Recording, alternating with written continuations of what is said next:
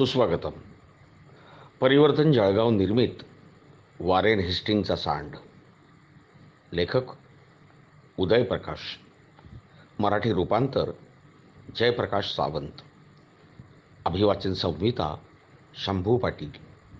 संकल्पना विजय जैन आणि दिग्दर्शक नारायण बाविस्कर. प्रकाशयोजना व नेपथ्य राहुल निंबाळकर. पार्श्वसंगीत अक्षय नेहे कलावंत नारायण बाविस्कर अंजली हांडे उदय सपकाळे मंगेश कुलकर्णी चंद्रकांत इंगळे मिलिंद जंगम हर्षदा कोल्हटकर आणि हर्षल पाटील. परिवर्तन जळगाव सादर करीत आहे वारेन हेस्टिंगचा सांड. यन्तु विश्वतो दग्धासो अपरीतास उद्भिदाः।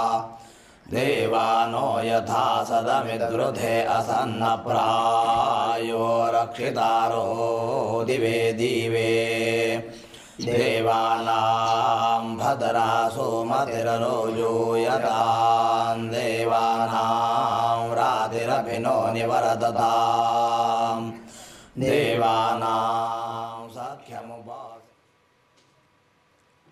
डाळीत जेवढं मीठ असतं अगदी तेवढाच इतिहास या कथेत आहे. तुम्ही तिच्यात इतिहास शोधू लागलात तर तुमच्या हातात फक्त वाळूचा ढीग आणि कणेरीची डाळ येईल. पण हे देखील तितकंच खरं की प्रत्येक गोष्ट सुरू होते तेव्हा तिचा प्रवास हा सत्याच्या दिशेने केलेला प्रवास असतो. हा किस्सा सुमारे अडीचशे वर्षापूर्वीचा आहे. आता तुम्ही म्हणाल एवढी जुनी गोष्ट आणि आज पुन्हा उघडण्यात काय अर्थ आहे?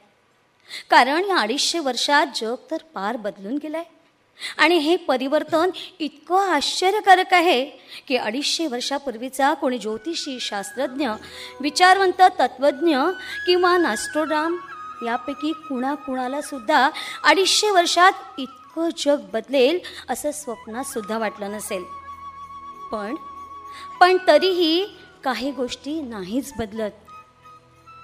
अहो विद्वानांनी इतिहासाचा अंत झाल्याच्या कितीही घोषणा दिल्यात तरीही सर्वांना पुरून उरत इतिहास शाश्वत राहिलेला आहे.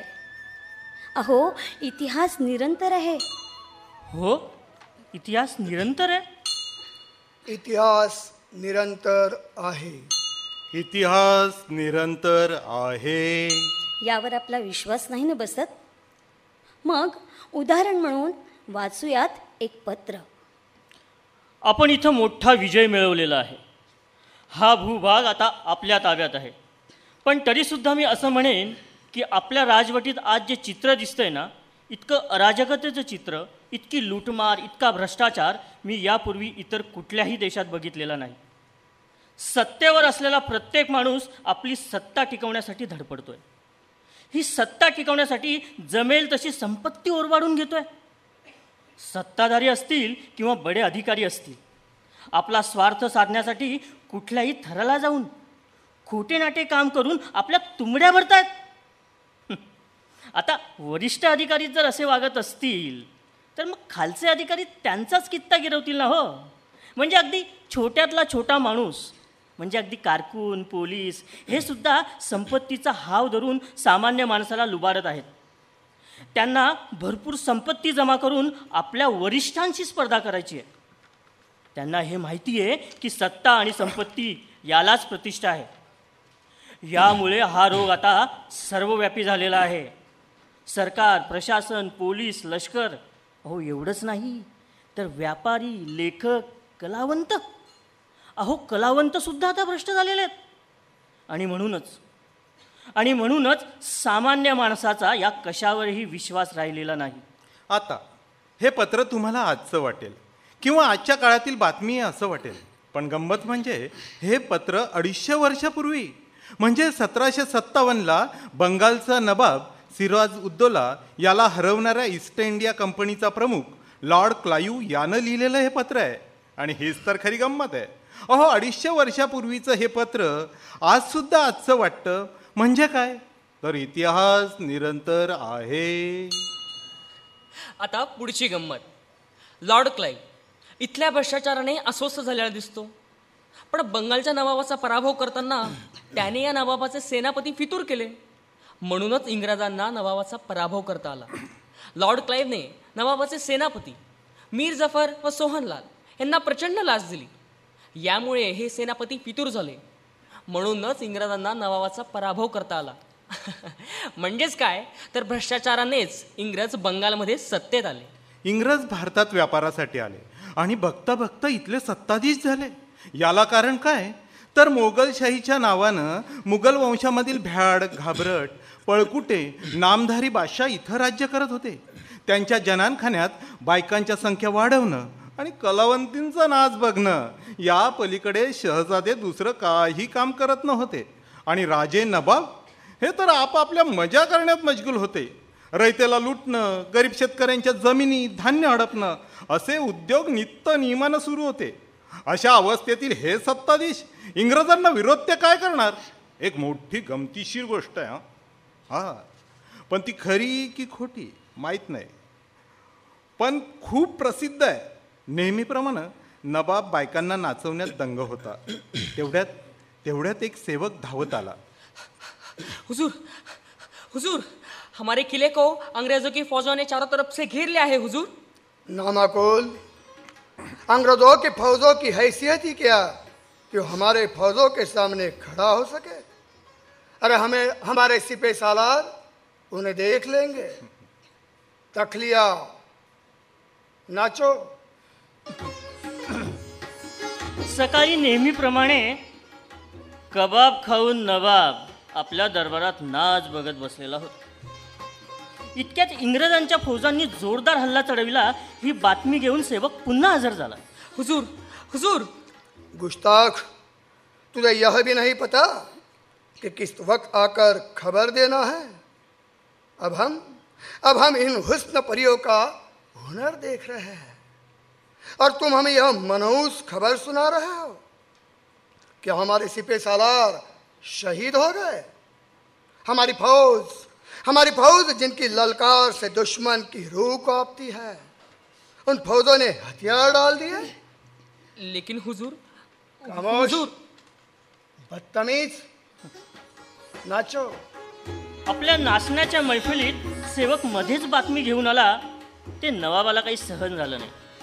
थोड्याच वेळेत इंग्रज फौजांनी नवाबाच्या फौजेचा पराभव केला. ते महालात शिरले आणि जसे इंग्रज महालात शिरले तसे नवाबाच्या स्वरक्षणार्थ असलेले शिपाई नाचणाऱ्या बाया वाजवणारे बाशिंदे हे सर्व सर्व पळून गेले. आणि नवाब? नवाब मात्र आपल्या खुर्चीवर तसाच बसून राहिला. कुठलाच प्रतिकार न झाल्यानं अधिकारी आश्चर्यचकित होऊन नवाबाकडे आला आणि म्हणाला आपने हमारा प्रतिकार नाही किया? कैसे करता? कैसे करता? अरे मैं तो आपको घुसने ही नहीं देता था। मैं अकेला ही आपके फौज को मार गिराता। तो फिर आपने हमें रोका क्यों नहीं? क्योंकि क्योंकि मेरा जूते पहनाने वाला सेवक भाग गया। तो फिर मैं जूते कैसे पहनूं और तलवार कैसे उठाऊं? आता बूट घालणारा माणूस पळून गेला म्हणून स्वतःची बुटं स्वतःच न घालणारा नवाब. या देशात राज्य करत असेल तर मग हा देश गुलाम झाला नसता तरच नवल वाटलं असतं. असे नवाब होते. तर काही राजे इंग्रजांबरोबर युद्ध करण्यापेक्षा चालून येणाऱ्या इंग्रजांचे स्वागत आपल्या राज्याचे प्रतीक म्हणून सोन्याची चावी देऊन करत. प्रवेशद्वारावर इंग्रजांचं स्वागत चावी देऊन होत असे. म्हणजे राज्य इंग्रजांच्या स्वाधीन करून त्यांचे मांडलिक व्हायचे. असे नबाब आणि असे राजे असल्यावर इंग्रजांना देश जिंकणं काय कठीण होतं? नाही म्हणायला त्यांना स्पर्धा होतीच. जगभरातल्या सगळ्या समुद्रांवर जमिनींवर आपला कब्जा असावा म्हणून फ्रेंच डच पोर्तुगीज या सर्व देशांमधील कंपन्यांमध्ये जोरदार स्पर्धा सुरू होती. अर्थातच डच आणि पोर्तुगीज हे या स्पर्धात मागे पडले होते. आणि मुख्य स्पर्धा होती ती फ्रेंच आणि इंग्लज यांच्यात. फ्रेंच कंपनीचा मॅनेजिंग डायरेक्टर जनरल डुप्ले. हा खरं तर खूप हुशार आणि शूर होता. तितकाच तो दूरदर्शी पण होता. पण प्रत्येक ठिकाणी इंग्रजच जिंकत होते. फ्रेंच कंपनी ही फ्रान्सची सरकारी कंपनी होती. तर इंग्लंडची ईस्ट इंडिया कंपनी खाजगी होती. आणि खाजगी कंपनीचे कर्मचारी आपल्या कंपनीला फायदा व्हावा म्हणून जीव तोडून काम करत होते. आणि मग याचा परिणाम असा झाला की प्रत्येक ठिकाणी इंग्रजांचा विजय होत होता. आणि अर्थातच फ्रेंच लोकांची हार.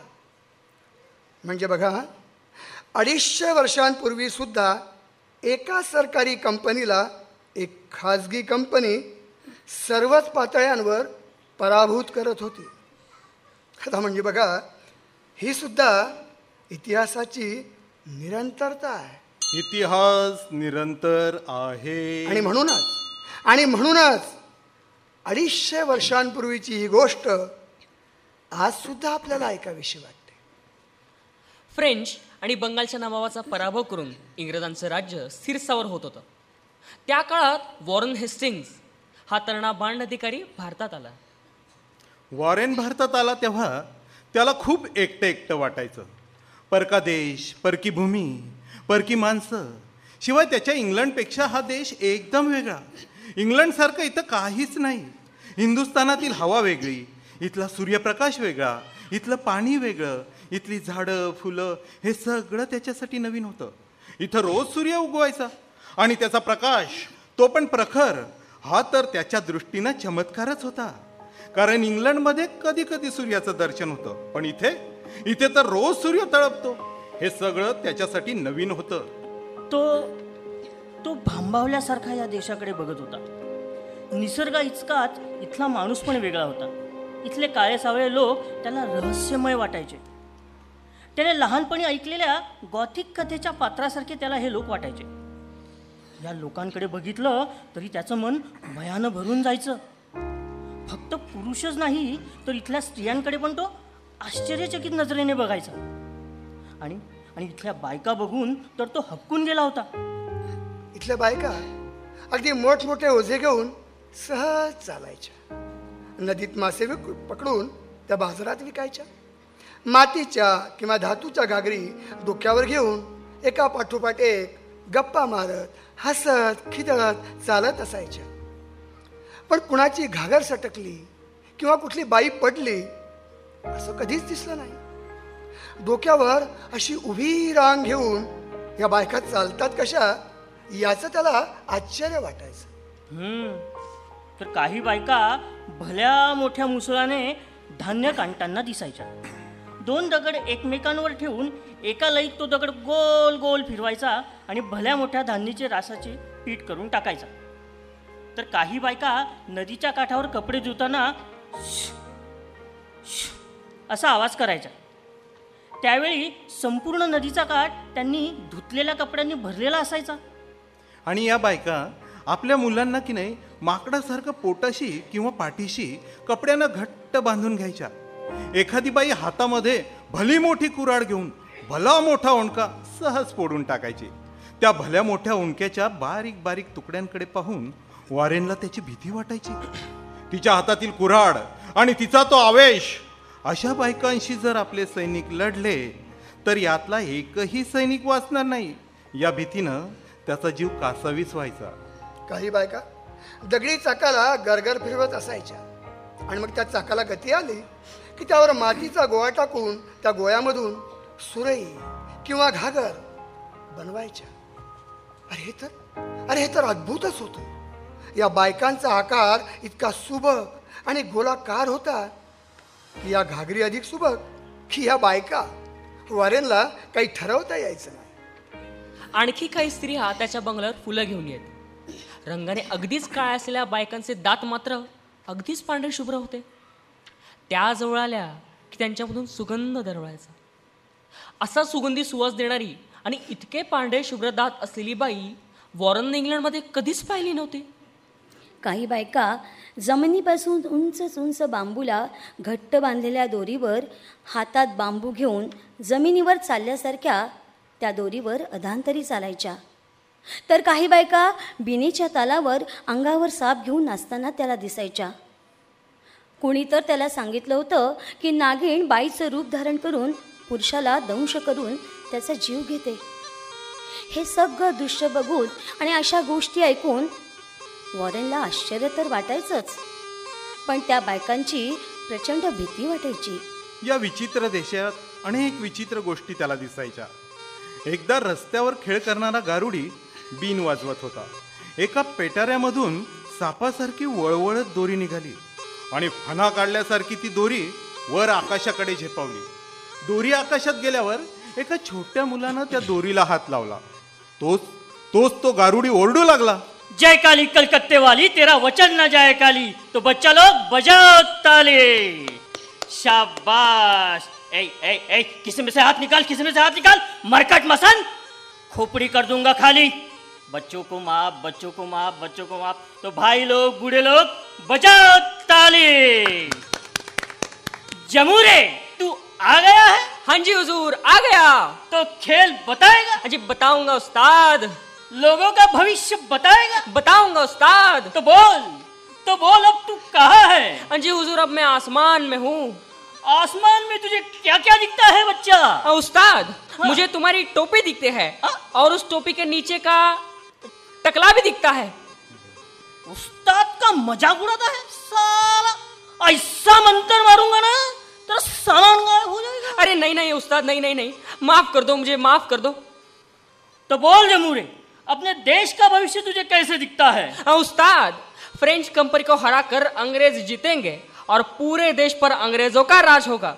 200 साल 200 साल अंग्रेज़ राज करेंगे और फिर देश छोड़ के वापस चले जाएँगे। और इस देश को काले अंग्रेज़ों के हवाले कर देंगे। और ये ये ये जो दिख रहा है ना ये काले अंग्रेज़ ये काले अंग्रेज़ देश को लूट खाएँगे हुजूर देश को लूट खाएँगे। जमूरे तू भविष्य बता रहा है लोगों को डरा रहा है? अरे नहीं नहीं उस्ताद जो दिख रहा है वही बोल रहा हूँ। तो भाई मेरे देखा हमारा देश का भविष्य? तो चलो हमारे हिंदुस्तान को बचाना है। दिल खोल के पैसा दो। एक आना दो आना चार आना चलो फटाफट फटाफट पैसा दो। हिंदुस्तान को बचाना है फटाफट पैसा निकालो. हा खेळ बघून वॉरेनला फार गंमत वाटली. पण एकूणच जादूगार साधू इथल्या बायका मंदिरं इथले देव आणि इथली इथली भयंकर माणसं या सगळ्यांचीच त्याला भीती वाटायची. आणि बरोबर याच काळात बुंतू त्याला भेटला. बुंतू कंपनीतील एका सामान्य कर्मचाऱ्याचा मुलगा होता. अत्यंत साधा भोळा भाऊक असा नेटिव होता. तो इतका मधुर आणि सुरेल गायचा की गाण्याचा अर्थ कळला नाही. तरी त्याचे सूर मात्र ऐकून वारेंचे डोळे मात्र भरून यायचे. त्याचे गाणे ऐकताना वारेन तल्लीन व्हायचा. वारेन बुंतूला घेऊनच फिरायला जायचा. बुंतू सोबत असल्यापासून त्याच्या मनातलं भयही बरंच कमी झालं होतं. त्याला तो आपल्या ज- अगदी जवळचा मित्र मानत होता. आता वॉरेन बंगाली शिकायला लागला होता. आणि इतकेच नव्हे तर खानसामा असलेल्या अब्दुल कादीर यांच्याकडून तो फारशी भाषाही शिकू लागला होता. कारण या देशाचं त्याला अपार आकर्षण होतं. या देशाच्या अंतरंगात शिरून हा देश त्याला समजून घ्यायचा होता. या देशाच्या पद्धती या देशाची संस्कृती इतिहास भाषा त्या याचं त्याला आकर्षण वाटायचं. इथली मंदिरं आणि त्यामधल्या मूर्त्या किती वेगवेगळ्या. कुणाचं शिर हत्तीचं होतं तर कुणाचं वानराचं. तर कुठल्या देवाला अनेक हात तर एखादी देवी वाघावर बसून गळ्यात माणसांची शिरं लटकवलेली. तर कुठल्या देवाच्या गळ्यात साप. मग यामुळे या देवांची पण त्याला भीती वाटायची. पण इथल्या मंदिरांच्या बाहेरच्या बाजूला किंवा मंदिराच्या वास्तूंवर केलेले शिल्प पाहून तो वेडा झाला. इतकं सुंदर शिल्प आणि इतकं सुबक आणि देखणं की तो तासन तास या मूर्त्या बघत बसायचा. संपूर्ण युरोपात त्याने अशा मूर्त्या बघितल्या नव्हत्या. या मूर्त्या बघताना बुंतू त्याला म्हणायचा या प्रत्येक मूर्तीमागे अनेक कथा आहेत. या प्रत्येक मूर्तीला आपले चरित्र आहे. तेव्हा वॉरेन हेस्टिंगच्या एक लक्षात आलं की या देशात इतके ग्रंथ इतक्या गाथा इतके अभिलेख दंतकथा मिथककथा आहेत की याच्याखाली अवघं विश्व झाकलं जाईल. मग त्याला शेक्सपियरच्या नाटकातलं प्रसिद्ध वाक्य आठवायचं. जर तुम्हाला एखाद्याला हरवायचं असेल तर पहिल्यांदा त्याच्या सगळ्या कथा नष्ट करा. त्याची स्मरणशक्ती नष्ट करा आणि त्याचा त्याचा भूतकाळ पुसून टाका. मग तो तुमचा कायमचाच गुलाम होईल. आपल्याला पण या देशाला गुलाम करायचं आहे पण यांच्या इतक्या कथा कशा पुसणार? आणि या कथा जर आपण नष्ट करू शकलो नाही तर यांच्यावर राज्य तरी कसं करणार? कारण आपले इंग्रज अधिकारी तर आधीच मूर्ख आहेत. इथं तर ते फक्त दारू प्यायला आफू प्यायला आणि बंदूक घेऊन शिकार करायला आलेले आहेत. मला एक गोष्ट कळत नाहीये. कंपनीनं एवढ्या मोठ्या अधिकाऱ्यापासून ते छोट्या माणसांपर्यंत उद्दाम आणि गुन्हेगार वृत्तीचे लोक का निवडले होते? अहो इंग्लंडच्या सार्वजनिक जीवनात ज्या लोकांचा उपद्रव होतात अशा लोकांना भारतात पाठवून दिलं जातं? त्यामुळे या लोकांना युरोपाच्या परंपरांचं ज्ञान नाही आणि हिंदुस्थान समजून घ्यायची इच्छाही नाहीये. ते फक्त पैसा जमा करणं लुटणं अय्याशी करणं यातच मग्न होते. खरं तर इंग्लंडमध्ये रेनिन्सूचा काळ उतरला. चान्सलर डांटे शेक्सपियर होमर यांच्या साहित्याने इंग्लंड समृद्ध झाला होता. तर न्यूटन गॅलिलिओ ॲरिस्टॉटल प्लेटो यांच्यामुळे तत्त्वज्ञान आणि विज्ञान यांचा अपूर्व संगम इंग्लंडमध्ये झाला होता. पण इथे? इथे ईस्ट इंडिया कंपनीचे म्हणून जे लोक हिंदुस्थानात आले होते हे मात्र एकदम मूर्ख दर्जाचं. आहे त्यांना काहीही कळत नाही. पण काळ मात्र असा होता की इंग्रजांना प्रत्येक पातळीवर यश मिळत होतं. आणि मग त्यामुळे वारेंचा भाव देखील कंपनीमध्ये वधारतच होता. इथल्या अपूर्व निसर्गानं इथल्या नद्यांनी इथल्या हवेनं अतिशय तो भारावून गेला होता. ही ही हवा इतकी सुंदर आहे. आणि म्हणूनच इथं इथं बुंतूसारखी माणसं आपला प्राण ओतून गाणी म्हणतायत. बुंतू? हे. बुंतू. हा हुजूर. मला तुझ्या गावी घेऊन चल. तुझं गाव कोणतं रे? केंदुली. केंदुली. हम्म. कुठे आहे हे? माहीत नाही सरकार. अरे वा. कमाल आहे. तुझं गाव. आणि तुला माहीत नाही. कसं माहीत असेल सरकार? माझे वडील जमीनदाराच्या धाकाने इतके पळत राहिले इतके फिरले की आपल्या गावाचा रस्ताच विसरले. माझं गाव हरवलंय सरकार. आता बंगाल हेच माझं गाव. वारेंचा यावर विश्वास बसला. कारण त्याला माहिती होतं आजपर्यंत हिंदुस्थानचा कसलाही नकाशा तयार झालेला नव्हता. हा बिन नकाशाचा देश ताब्यात घ्यायचा असेल तर आधी नकाशा बनवायला हवा. म्हणून वारेनं भारताचा नकाशा तयार करण्यासाठी माणसं नेमली होती. त्यानं तेथील स्थावर मालमत्तेची नोंद करण्याची नवीन पद्धत सुरू केली. शेतसारा करवसुलीची नवीन पद्धतही त्यानेच अवलंबिली. बुंतूबरोबर तो भटकंती करून नवनवीन गोष्टी बघत होता. या देशाला समजून घेत होता. इथली वेद पुराणं यासोबत भगवद्गीतेचा पण त्यानं अभ्यास केला. भगवद्गीतेनं तर त्याला पार वेड लावलं. गीतेमुळे त्याला कृष्णाची ओळख झाली. बुंतूकडून त्याला गोपाळ कृष्णाची माहिती मिळाली. कृष्णाच्या जन्मापासून मृत्यूपर्यंतची सर्व कहाणी त्याने ऐकली. बुंतू त्याला सांगत होता हुजूर या कृष्णाच्या मूर्त्या आहेत ना त्या दिसतात दगडाच्या पण पण त्या जिवंत आहेत. त्यामुळे त्यामध्ये कृष्ण राहतो. असंही गोपाल कृष्ण सर्वत्र आहेच. हुजूर अहो पारध्याच्या बाणांनी त्यांचा मृत्यू झाला असेल पण तरी ते जिवंत आहे. खरं सांगू का हुजूर? ज्यांची कोणतीच कथा नसते ना तेच लोक मरतात. कृष्णाच्या तर किती कथा आहेत. आणि म्हणून म्हणून कृष्ण अमर आहे. तुम्हाला जयदेव माहिती का हुजूर? जयदेव नावाचे एक महान कवी होते. त्यांची कृष्णभक्ती इतकी अपार होती की कृष्ण नेहमी त्यांच्या जवळपास असायचा. जसे नामदेव आणि विठ्ठल यांचं नातं होतं तसंच नातं जयदेव आणि कृष्ण यांच्यात होतं. एकदा काय झालं? जयदेव यांच्या घराचे छप्पर कोसळले. कृष्ण भक्तीत लीन असलेल्या जयदेवला घर असलं काय आणि नसलं काय? फारसा फरक पडणार नव्हता. ते छप्पर तुटलेले राहिले. एके दिवशी सकाळी जयदेव उठले आणि त्यांनी बघितलं तर छप्पर दुरुस्त झालेलं. सगळं घर व्यवस्थित ते विचारात पडले की एका रात्रीत हे घर कोणी बरं बनवलं असेल? मग ते कृष्णाच्या मूर्तीजवळ गेले. तेव्हा कृष्णाच्या बोटावर दर्भाच्या दोरीचा तंतू त्यांना आढळला. म्हणजे? म्हणजे कृष्णा? कृष्णा हे घर तू बनवलंस? धन्य आहे देवा. धन्य आहे देवा. तुला भक्तांची किती रे काळजी? होय.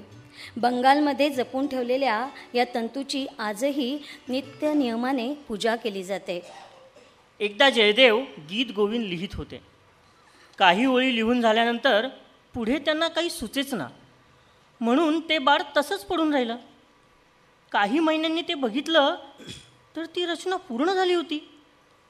हे हे कोणी बरं केलं असेल? आणि इतके तंतोतंत माझ्या मनातलेच भाव या पदात कसे बरं आले असतील? त्यांचं लक्ष कृष्णाच्या मूर्तीकडे गेलं. तर त्या मूर्तीच्या बोटाला शाई लागली होती. देवा देवा कृष्णा देवा कृष्णा तुझे किती रे ही लिहिलं देवा हे देवा हे पद तू पूर्ण केलंस. कातर नयन बयन करी बोलत मधुर की करे उपाय कहत प्रिय सहचरी वेदन छेदन जाने वाह. वा काय कवी आहे जयदेव आहा पैठल शेला अनुखन निरा मझुचना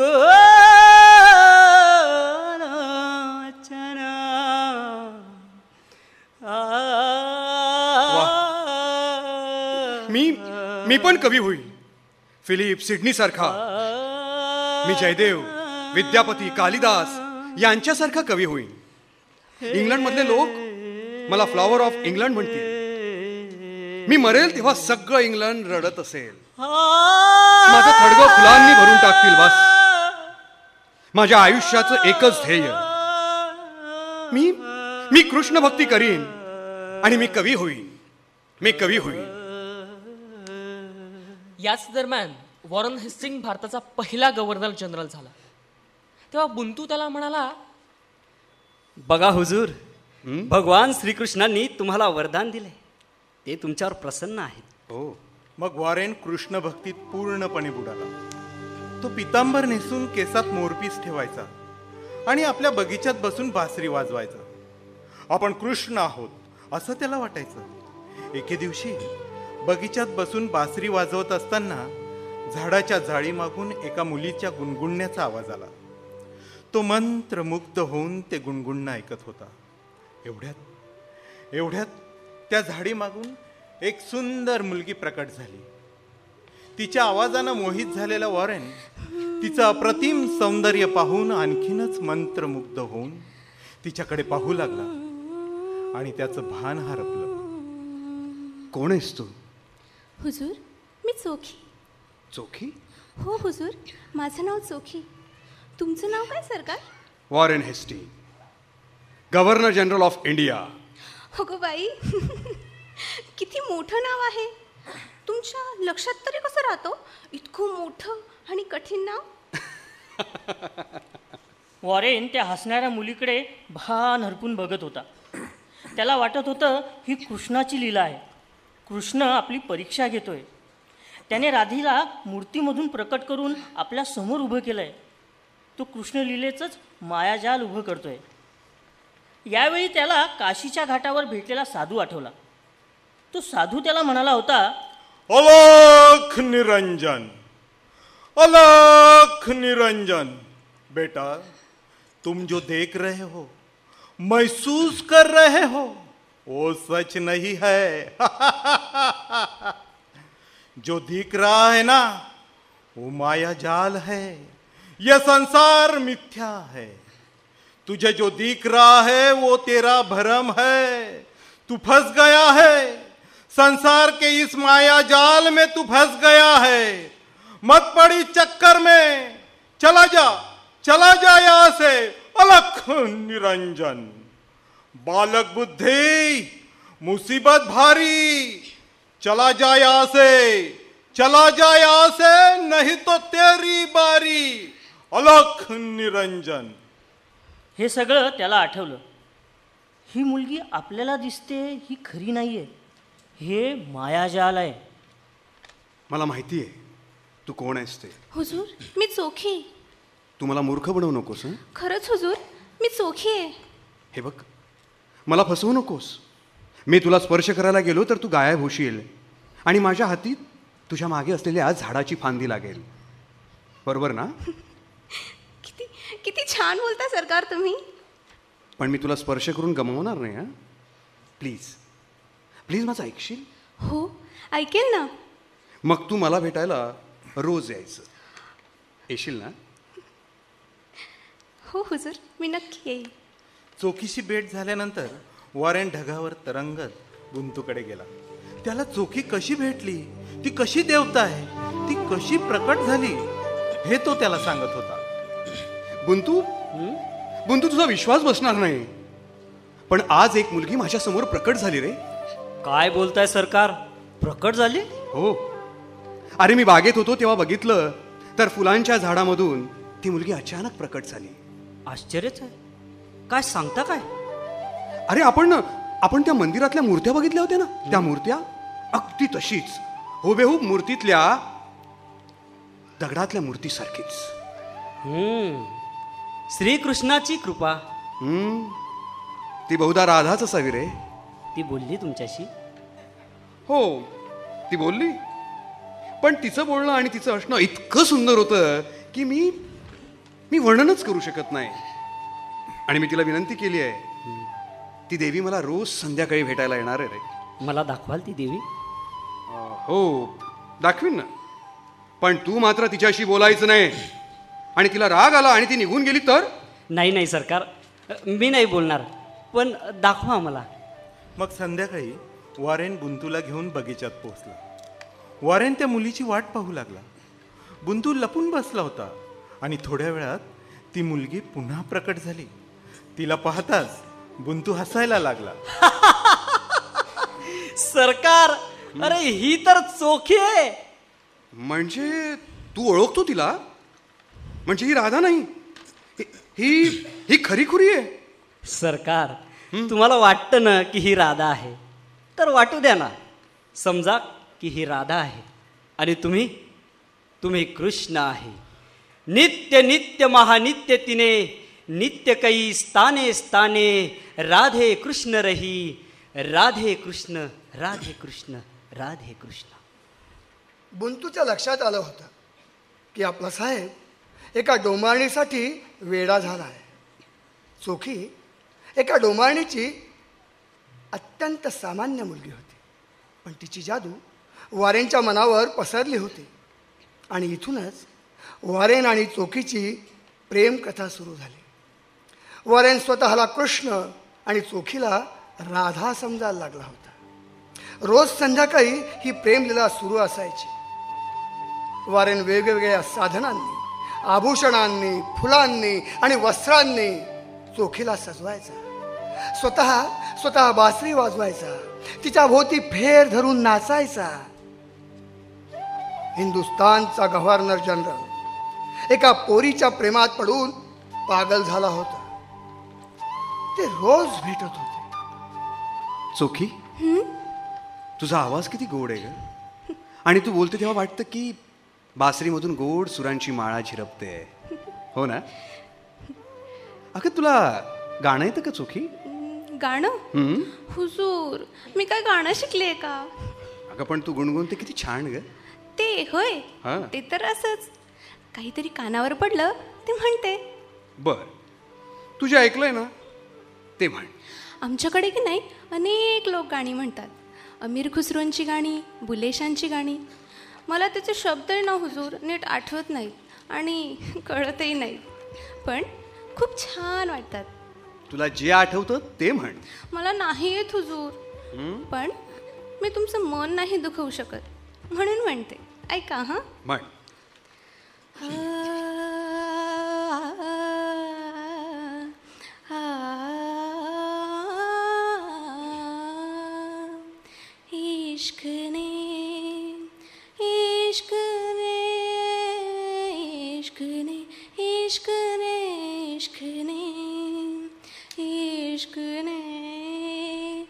जो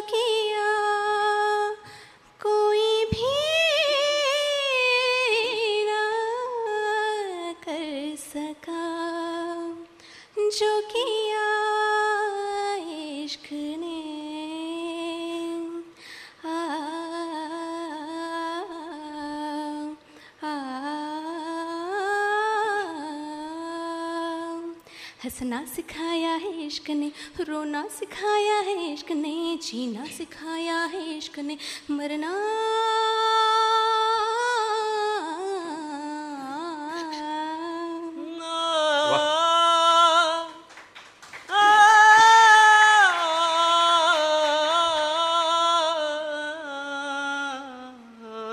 आणि अशी ही प्रेम कहाणी सुरू होती. या प्रेम कहाणीचा एकमेव साक्षीदार होता गुंतू. अगदी वॉरेन वॉरेनच्या बायकोला सुद्धा याची कल्पना नव्हती. पण बुंतू मात्र या प्रेमाचा मूक साक्षीदार होता. बुंतू हे प्रेम प्रकरण सुरुवातीला वरवरच समजत होता. कारण अनेक अधिकारी नेटिव्ह बायकाच उचलून आणायचे किंवा अनेक बायका गरजेपोटी गोऱ्यांच्या स्वाधीन व्हायच्या. चोखी तर डोंबारणीची मुलगी होती. डोंबारणी जादूगरणी असतात. हे त्याने लहानपणापासून ऐकलं होतं. पण इथे मात्र चोखी खरंच त्याच्या साहेबाच्या प्रेमात पडली होती. साहेबाला मात्र चोखी कुणी दैवीबाई वाटत होती. तर चोखीला वॉरेन आपला पुरुष वाटत होता. दोघं एकमेकांच्या प्रेमात पण दोघंही एक दुसऱ्याला खरं तर ओळखण्यात चूक करत होते. चोखी? माय लव माय डार्लिंग चोखी? हुजूर तुम्ही काय बोलता? ते मला काही कळत नाही हो. मला पण तुझे शब्द समजत नाही. पण तुझ्या हृदयामधला भाव समजतो ना. अहो हुजूर पण मला तुमचं काहीच कळत नाही. तुमचं थांगच लागत नाही. अरे कमाल आहे. तुम्हा हिंदुस्थानी लोकांना तर प्राण्यांची पण भाषा कळते. आणि विशेष म्हणजे प्राण्यांना पण तुमची भाषा कळते. मग माणसांची भाषा का नाही कळत ग? प्राणी? कोणत्या प्राण्याबद्दल बोलताय? अगं गाय. गाय? हा. तो काही प्राणी आहे का हुजूर? मग? अहो गाय तर आमची माता आहे आमची मैत्रीण आमची सखी आहे. हजबच आहे गाय कशी मैत्रीण असू शकते ग? गाईला बोलावलेलं कसं समजतं? आणि तिला काय हवं ते तुम्हाला कसं समजतं? नवल वाटतं मला. आणि म्हणूनच हा देश मला चमत्कारिक वाटतो चमत्कारिक. हुजूर. तुम्हाला कृष्ण आवडतं ना? हो आवडतो ना. खूप आवडतो. मला भगवद्गीता पण खूप आवडते आणि म्हणूनच भगवद्गीतेचं भाषांतर मी करून घेतोय हा? आमच्या इंग्लंडमधल्या लोकांना पण गीता समजली पाहिजे. अगदी बरोबर बोललात हुजूर तुम्हाला भगवद्गीता आवडते. हो. पण समजते का? तसा तर कृष्ण पण आवडतो. हां? पण कळतो का? अहो गीता कळली की कृष्ण कळतो. आणि कृष्ण कळला की गाय पण कळते बरं का? चोखी चोखी तू तर अशिक्षित आहेस. पण बोलते किती छान ग. आणि हा गीतेचा मुद्दा तू एखाद्या तत्वज्ञानासारखा मांडलाय. छे हो काय चेष्टा करताय तुम्ही? अहो हे तत्वज्ञान नाही. मी जे लहानपणापासून बघते ना तेच सांगते. अच्छा. मला तरी फार मोठी गंमत वाटते. खरं तर तुमचा देश अगदीच रानटी आहे असं मी म्हणत होतो. पण इथले भारतीय लोक म्हणजे बिंडोक आहेत असंच मला वाटायचं. पण तू भेटलीस आणि आणि असं वाटतं की की भारत भेटला आहे मला आश्चर्य वाटतं तुमच्या सगळ्या गोष्टींचं. तुमचं ते गाय बैल त्यांना एखादा शेतकरी हाक मारतो. कृष्णा श्यामा आणि ते मोठ्या कळपामधून बरोबर ती गाय किंवा तो बैल बाहेर शेतकऱ्याकडे येतो. हे कसं शक्य आहे ग? It seems they have their proper nouns कमाल आहे. माणसांसारखीच या प्राण्यांना नावं आहेत. आणि विशेष म्हणजे त्यांना ती माहिती आहेत. घरात कुणी आजारी पडलं तर त्या खाणं सोडून देतात उपवास करतात. घरात एखादी दुर्घटना घडली किंवा कोणाचा मृत्यू झाला तर त्या घरातल्या लोकांबरोबर अश्रूही ढाळतात. हे तर हे तर मला अविश्वसनीय वाटतंय हा. बैलगाडीतून प्रवास करताना रात्री एखाद्या शेतकऱ्याला झोप लागली तर ते बरोबर घरी येतात. हे हे कसं शक्य आहे? दुष्काळात किंवा घराच्या अडचणीत त्या गायी खायला मागत नाहीत. घरातल्या प्रत्येक माणसांबरोबर त्यांचं नातं असतं. लहान मुलं त्यांच्यासोबत खेळू शकतात. हे माझ्यासाठी नवीन आहे चुकी. आमच्या देशात गाय आणि बैल हे फक्त प्राणी आहेत. कॅटल्स आता मला कळतंय कितले लोक गाय का खात नाहीत? आणि हिंदूच काय? पण बहुसंख्य मुसलमान सुद्धा गाय खात नाहीत. त्यांना फक्त बोलता येत नाही. पण बाकी सगळ्या भावना कळतात? मी त्यांना हाक मारतो तेव्हा त्या माझ्याजवळ येतात मला चाटतात. मी थोपटलं की त्या सुखाने डोळे मिटून घेतात माझी वाट पाहतात. मला मला हे खूपच छान वाटतं ग. या सगळ्यांमुळे मला हा देश आवडायला लागला आहे आणि खरं तर चोखी चोखी तुझ्यामुळे मला हा देश कळणार आहे आणि कळला आहे म्हणूनच म्हणूनच मला आवडतंय चोखी कळलं हुजूर? आता मला बरोबर कळलंय. चोखी आणि वारेंचं प्रेम रुजत होतं. अनेक चित्रकारांकडून त्यानं चोखी आणि त्याची चित्र काढून घेतली होती. बुंतू हे सर्व पाहत होता. त्याला हे सगळं कळत होतं. पण बोलत मात्र नव्हता. तरी सुद्धा एके दिवशी तो वारेनला म्हणालाच हुजूर लाखेचा घोडा मेनाचा स्वार जायचंय दोघांना आगीच्या पार. लाखेचा घोडा मेनाचा स्वार जायचंय दोघांना आगीच्या पार. प्रेमाची आग वासनेची धार. मग दोघांपैकी कोण वाचणार? काय बडबडतोयस बुंतू? काही समजत नाही रे. हुजूर जिला तुम्ही चित्र समजता शिल्पामधून प्रकट झालेली आकृती समजता हो. ती चोखी. हां. ती चोखी तुमच्यावर खरं खरं प्रेम करते. तुम्ही तिला खरोखरची समजत नाही. आणि ती ती मात्र तुम्हाला आपला खरा पुरुष समजते हो. वॉरेनला हे समजत नव्हतं. दारू पिऊन बुंतू काहीतरी बडबडतोय असंच त्याला वाटत होतं. एके दिवशी नेहमीप्रमाणे दोघंही भेटले. वॉरेननं नेहमीप्रमाणे चोखीला जवळ घेऊ घातलं. तर चोखीनं तर चोखीनं त्याला थांबवतच विचारलं. हुजूर? हं, मला एक गोष्ट खरी खरी सांगाल? हो. विचार ना चोकी काय विचारायचंय? विचार. तुम्ही नकाशा बनवताय का? हो. तुला कसं माहीत? ते काही नाही. आधी मला काय ते सांगा. अगं या देशाचा नकाशाच नाही. हे किती वाईट आहे ग. म्हणून मी नकाशा बनवायचं काम सुरू केलं आहे दोन मोठ्या हुशार माणसांना या कामांसाठी मी नेमलंय. लवकरच तयार होईल हा नकाशा. The first map of India किती मोठं काम आहे. जे आजवर कोणीच केलं नाही ते मी करणार आहे. हलकट मी. फिरंगी गेला शेवटी तुझ्या अवकातीवर? चुकी काय बोलतेस तू हे? जे तू करतोयस ना ते यापूर्वी कधीही कोणी केलेलं नाही. का केलं नाही माहितीये अरे आम्हाला जर कोणाला मारायचं असेल ना तर आम्ही त्याची पिठाची आकृती करतो. मग मग ती आकृती कापली की तो माणूसही मरतो. तूही तेच करतोयस? माझ्या भूमीची आकृती तू कागदावर काढतोय. मग मग तू हा देश लुटणार. त्याचे तुकडे करून या देशाला संपवणार. अगं चुकी नाही. ऐक माझं. तू गद्दार आहेस. तू सगळं लुटून तुझ्या देशात परत जाणार. तू तू तुझ्या त्या गोऱ्या बाईशी लग्न केलंस ना? तेव्हाच मला कळलं होतं की तू तुझ्या वळणावर जाणारच. चोखी तू आमचा अगं, नाहीस. तू परका आहेस. ऐक माझं चुकी ऐक खूप ऐकलं तुझं. मला आता तुझं खरं रूप कळलंय. ही सुरी मी तुला मारायला आणली आहे. पण मी नाही मारू शकत तुला. कारण कारण मी प्रेम केलंय रे तुझ्यावर. आणि ज्याच्यावर आम्ही प्रेम करतो ना त्याला कधी मारत नाही. पण आता आता तुझा वंश माझ्यात रुजलाय. झाली चूक. झाली चूक आता पण मी ती चूक दुरुस्त करणार. मी मला संपेल म्हणजे तुझा वंश संपेल. हीच तुझी खरी शिक्षा.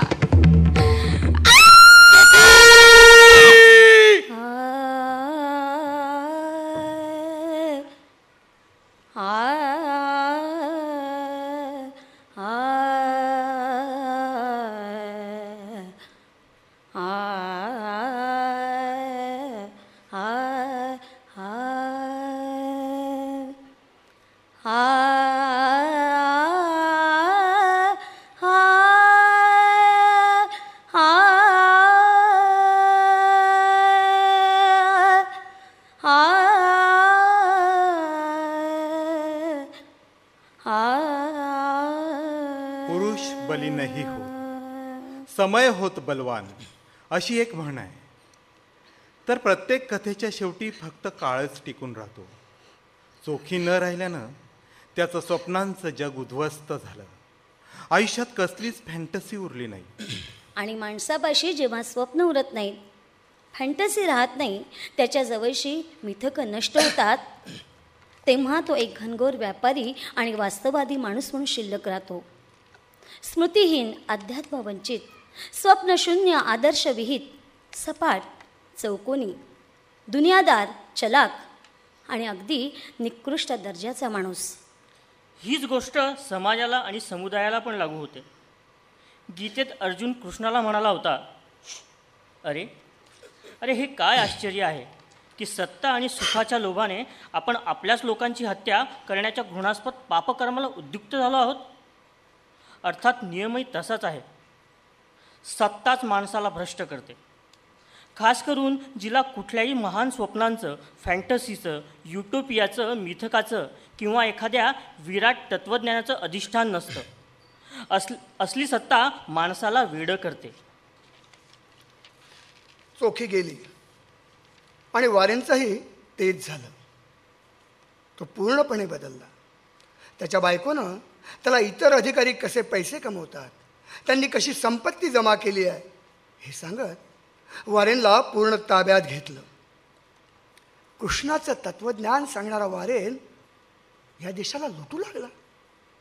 अयोध्येचा नवाब बनारसचा राजा यांच्याकडून त्यानं लाखो रुपयांची खंडणी वसूल केली लाज घेतली. एकीकडे तो गीता आणि कुराण वाचायचा त्यांचा अनुवाद करायचा तर दुसरीकडे तर दुसरीकडे प्रचंड लुटालूट स्त्रियांवर अत्याचार. अगदी लहान मुलांची कत्तलसुद्धा त्याची सेना करत होती. हो जो विरोध करेल त्याला मारणे किंवा आपल्या मर्जीमधील न्यायाधीशांकडून विरोधकांना फासावर चढवणे. असले उद्योग करत होता. सतराशे एकोणसत्तरचा भीषण दुष्काळ. या दुष्काळात एक तृतीयांश लोक भूक आणि पाण्यामुळे मेले. साधारणत एक कोटी लोक मेले असतील. पण वॉरेनला वॉरेनला याचं काहीच वाटलं नाही. माणसांची तर इतकी प्रेत पडली होती की कोल्हे लांडगे आणि गिधाडं यांच्याकडून सुद्धा ही प्रेतं खाल्ली जात नव्हती. पोटासाठी माणूस आपल्या बायको मुलीला विकत होता एकमेकांचे मुर्दे पाडत होता. पण वारेन पण वारेन अजिबात हल्ला नाही. उलट उलट त्याने अधिकाऱ्यांना आदेश दिले. मला दुष्काळ आहे असं कोणतंही कारण सांगायचं नाही. माणसं मरतायत मरू द्या. इथली जितकी माणसं मरतील यात आपलाच फायदा आहे. आपण आपलं कर वसुलीचं काम जास्त जोरात करायचं कोणालाही सोडायचं नाही. कोणालाही माफ करू नका. शेतकरी मजूर व्यापारी वेश्या हिजडे सगळ्यांकडून कर वसूल करा. आणि जो देणार नाही ना त्याचं काहीही करा. मी तुम्हाला विचारणार नाही. आपल्याला मागच्या वर्षापेक्षा जास्त कर यावर्षी गोळा करायचा आहे. मला बाकी काही सांगायचं नाही. Move and follow the order गायीबद्दल मात्र त्याला जिव्हाळा कायम वाटायचा. तो गोठ्यात जाऊन गायीसोबत वेळ घालवायचा त्यांच्यासोबत बोलायचा. पूर्णपणे बदललेला वॉरेन गायीसोबत मात्र आपलं नातं टिकवून होता.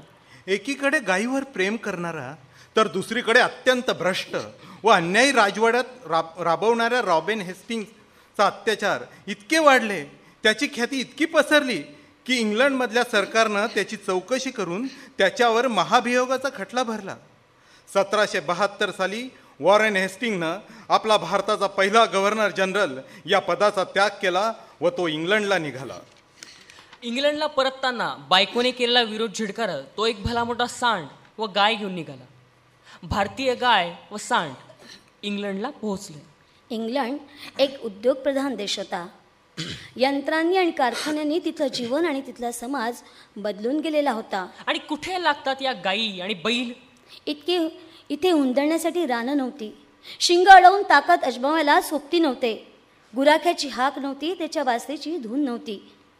एकादशीला पुऱ्या खाऊन पुऱ्या खाऊ घालणारे म्हातारे आजोबा नव्हते. ज्यांच्यासोबत चेष्टा मस्करी करावी रुसरापुगणं व्हावं अशी खट्याळ मुलंही नव्हती. इथं दिवाळी साजरी होत नव्हती. गवळ देवाची पूजा नव्हती. गाईच्या पूजेची पद्धत नव्हती. इथे कुणाच्या मृत्यूनंतर गरुड पुराणाचं पठण होत नव्हतं. मृत्यूनंतर गाईची शेपूट पकडूनच पार करावी लागते ती नदी नव्हती. आणि म्हणून गोदानही नव्हतं. इथल्या गाईंना व्यक्तिवाचक नावं नव्हती. इथे कोणी कृष्ण नव्हता व्रज नव्हतं वृंदावन नव्हतं. इथल्या कृषी व्यवस्थेच्या केंद्रस्थानी गाय किंवा बैल नव्हते. आणि म्हणून तसले उत्सव किंवा सणही इथे नव्हते. इंग्लंडमध्ये गाय पृथ्वीचं प्रतीक नव्हते. तिला हत्येपासून वाचवण्यासाठी आपले प्राण अर्पण करणारा कोणी राजा दिलीप नव्हता. गाय फक्त इथे डेअरी मांस चांबडं हाडं आणि चरबीच्या उद्योगातला कच्चा माल होता. तर हिंदुस्थानातून इंग्लंडला गेलेल्या त्या गायींना कसली वागणूक मिळाली असेल याचा अंदाज बांधता येतो तसं व्यवस्थित आखलेले नियम होते.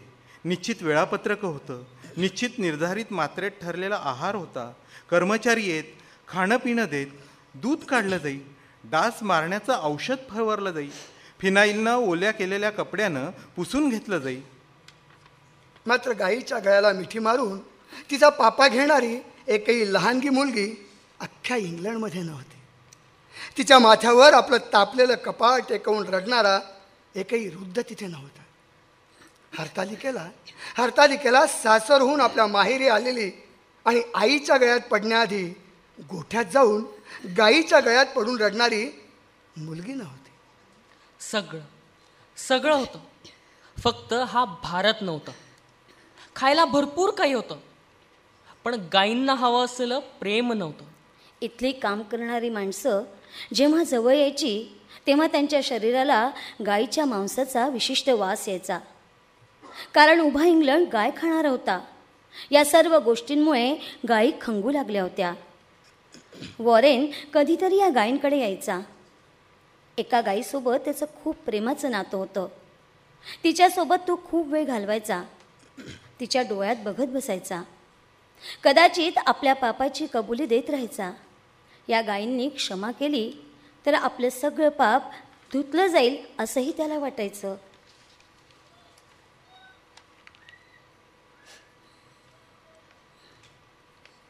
मला क्षमा नाही करणार का तुम्ही? का तुम्ही अशा अनोळखी असण्यासारख्या माझ्याकडे बघतात? तुम्हाला इथे का आवडत नाहीये? का तुम्ही अशा खंगत चाललेल्या आहात? कोणती गोष्ट आहे ज्याच्यामुळे तुम्ही अशा आजारी आहात? तुम्ही पूर्वीसारख्या माझ्याजवळ का येत नाही आहे माझ्या स्पर्शाला तुम्ही का प्रतिसाद देत नाही आहे का? का प्रतिसाद देत नाही आहे पण गायींची काहीच प्रतिक्रिया नव्हती. त्यांची जगण्यावरची वासनाच उडाली होती. याचा परिणाम असा झाला की या पाच गायींपैकी एका गायीने एके दिवशी प्राण सोडला. तो सांड तो सांड त्या दिवशी खूपच अस्वस्थ होता. त्यानं काही खाल्लं नाही पाणी प्यायलं नाही. मग एक दुसरी तिसरी चौथी अशा चारही गायींनी आपला प्राण सोडला. आणि इकडे सांड. तर सांड खूपच अस्वस्थ होत होता. तो सांड आता हिंस्र झाला होता. त्याची आक्रमकता आता वाढली होती. तो माणसांवर चाल करून जात होता. आणि विशेषतः कोणताही ब्रिटिश युनिफॉर्म घातलेला माणूस बघितला की तो चाल करून त्याच्या अंगावर धावून जात होता. त्याचा प्रचंड आकार आणि अफाट ताकद यामुळे सगळ्यांनीच त्याची धास्ती घेतली. त्याच्याजवळ जाण्याची आता कोणाचीच हिंमत होत नव्हती. शेवटची गाय. शेवटची गाय करून डोळ्यांनी त्याच्याकडे बघत राहायची. जणू काही मला इथून घेऊन चल. असंच त्याला विनवते असं वाटायचं. आणि तो सांड जणू तिला धीर देत असायचा. मी आहे काळजी करू नकोस. पण पण शेवटी एके दिवशी या गायीनं प्राण सोडला. इंग्लंडला नेलेल्या पाचही गायींनी शेवटी आपले प्राण सोडला. सांड शोकाने वेळा झाला. तो विचित्र आवाज काढत मोठ्याने ओरडत होता. ओ गेली. माझी शेवटची गाय पण गेली. त्यांना इथलं हवामान मानवलं नाही आता हा सांड हा फक्त सांड आहे. तो तो पण वेडा झालेला आहे. याला बंदोबस्तात ठेवा. याला जराही मोकळं सोडू नका. तो वेडा झालेला आहे. तो वेडा झालेला आहे वाटतं. त्या सांडाला बंदिस्त करण्यात आलं. त्याच्या वाड्याबाहेर पाटी लावण्यात आली. Beware a deadly mad bull भारताचा तो अवाढव्य सांड इंग्लंडमध्ये कैदेत पडला होता. एक दिवस एक दिवस मात्र कसा काय? पण तो सांड मोकळा सुटला. नेमकं त्याच दिवशी वॉरेनची महाभियोग खटल्यामधून निर्दोष सुटका झाली. कोर्टानं निकाल देताना वॉरेनच्या कामाची प्रशंसा करत त्याला चौदा हजार पौंड देण्याची शिफारस केली. कोर्टानं निकालात हे पण सांगितलं. साम्राज्य चालवणाऱ्या प्रशासकाकडून किंवा राजकारण्यांकडून पूर्णपणे नैतिक आचरणाची अपेक्षा करणं योग्य नाही. पाप आणि नैतिकता यांच्या साम्राज्याचे निकषच वेगळे आहे. या निकालाने वॉरेनला खूपच आनंद झाला. सर्वत्र त्याचे अभिनंदन सुरू झाले. आपल्या इम्पेरियल बग्गीत बसून मोठ्या दिमाखाने तो त्याच्या बंगल्यात परतला आणि त्या क्षणी सांडाने त्या बग्गीवर हल्ला चढवला. ब्रिटिश साम्राज्याच्या प्रतीक असलेली ती बग्गी एका धडकेत त्याने उलटी सुलटी केली. बग्गीमधून वॉरेन व त्याची बायको फेकले गेले आणि जखमी झाले. त्या बग्गीच्या घोड्याचे पोट फाडून तो घोडा त्याने तिथेच मारला आणि मग वॉरेन हेस्टिंगने आदेश दिला किल! किल दॅट ज्या दिवशी वॉरेन हेस्टिंग महाभियोगाच्या खटल्यातून मुक्त झाला त्याच दिवशी संध्याकाळी इम्पेरियल ब्रिटिश तुकडीने त्या सांडाला गोळी घातली. तो सांड इंग्लंडमध्ये देशासाठी शहीद झाला. पुढे त्या सांडाची चरबी गाईच्या चरबीचा व्यापार करणाऱ्या एका कंपनीला विकण्यात आली आणि त्याच्यानंतर पासष्ट वर्षांनी अठराशे सत्तावन्नला गोळीच्या काडतुसाला त्याच सांडाची चरबी होती आणि त्याच काडतुसाने मंगल पांडेने जुटंटवर गोळी झाडली. या सांडाने ज्याला इंग्रजांनी बंड म्हटलं त्या भारतीय स्वातंत्र्य लढ्याची सुरुवात केली. कशासाठी हा सांड एवढा चिडला होता? त्यानं नेमका वारेंच्या बग्गीवर हल्ला का केला होता हे कधीच कळलं नाही. म्हणणारे म्हणतात की तो सांड म्हणजे बुंतू होता आणि ती गाय म्हणजे चोखी होती. माहीत नाही. पण आपल्या देशाचं बंडाचं पहिलं प्रतीक इंग्लंडमध्ये रोवणाऱ्या त्या सांडाच्या नावानं आपल्या देशात एखादं स्मारक नाही एखादा चौक नाही अगदी मोडक्या तोडक्या रस्त्याला पण त्याचं नाव नाही. पण त्या सांडाचं स्मरण करण्यासाठी आज या पोळ्याच्या दिवशी आम्ही अभिवाचनाच्या माध्यमातून त्या सांडाला अभिवादन करतो.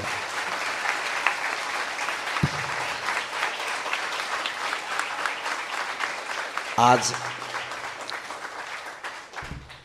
गायीसाठी मातृदिन पण म्हटला जातो. त्या गाईला पण आम्ही वंदन करतो. आणि असं म्हणतात की तो सांड मेलेला नाही. तो जिवंत आहे. आणि त्याचा फुतकार भारतातल्या अनेक रस्त्यांवर आजही ऐकू येतो तो हा वारेन हेस्टिंगचा सांड आहे.